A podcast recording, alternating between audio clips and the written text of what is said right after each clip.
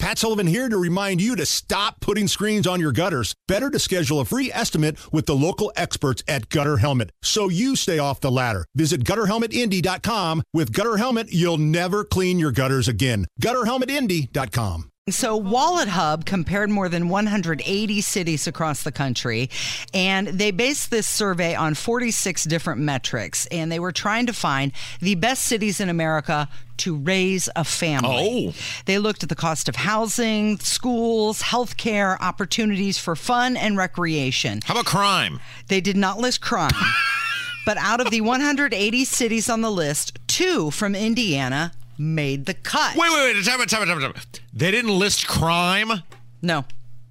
Well, look, and I hate to call anybody's methodology in into question, as I am but a humble radio broadcaster. Mm-hmm. But I would think, what were the ones again? What were the the the, the They things were that- Uh-huh. housing, quality of schools, healthcare, opportunities for fun and recreation. So your opportunity to go to the water slide was more important than if you're going to get your house broken into and potentially decapitated. Yes. Okay, go on, Casey. I'm not. I'm not trying to ruin the segment, but these people are full of it. Whatever result they came up with. Okay, well, Wallet Hub came up with two cities in Indiana that are great for raising families. You want to take a guess? Uh, I'll say Carmel, nope. uh, Fort Wayne. Yes. Hey, boy, and uh, well, if they took crime out of the equation and fun was one of the um, Indianapolis. That is it. Oh yeah, because Indianapolis is a totally place where you say, boy, where do I want to set my mm, lot in life?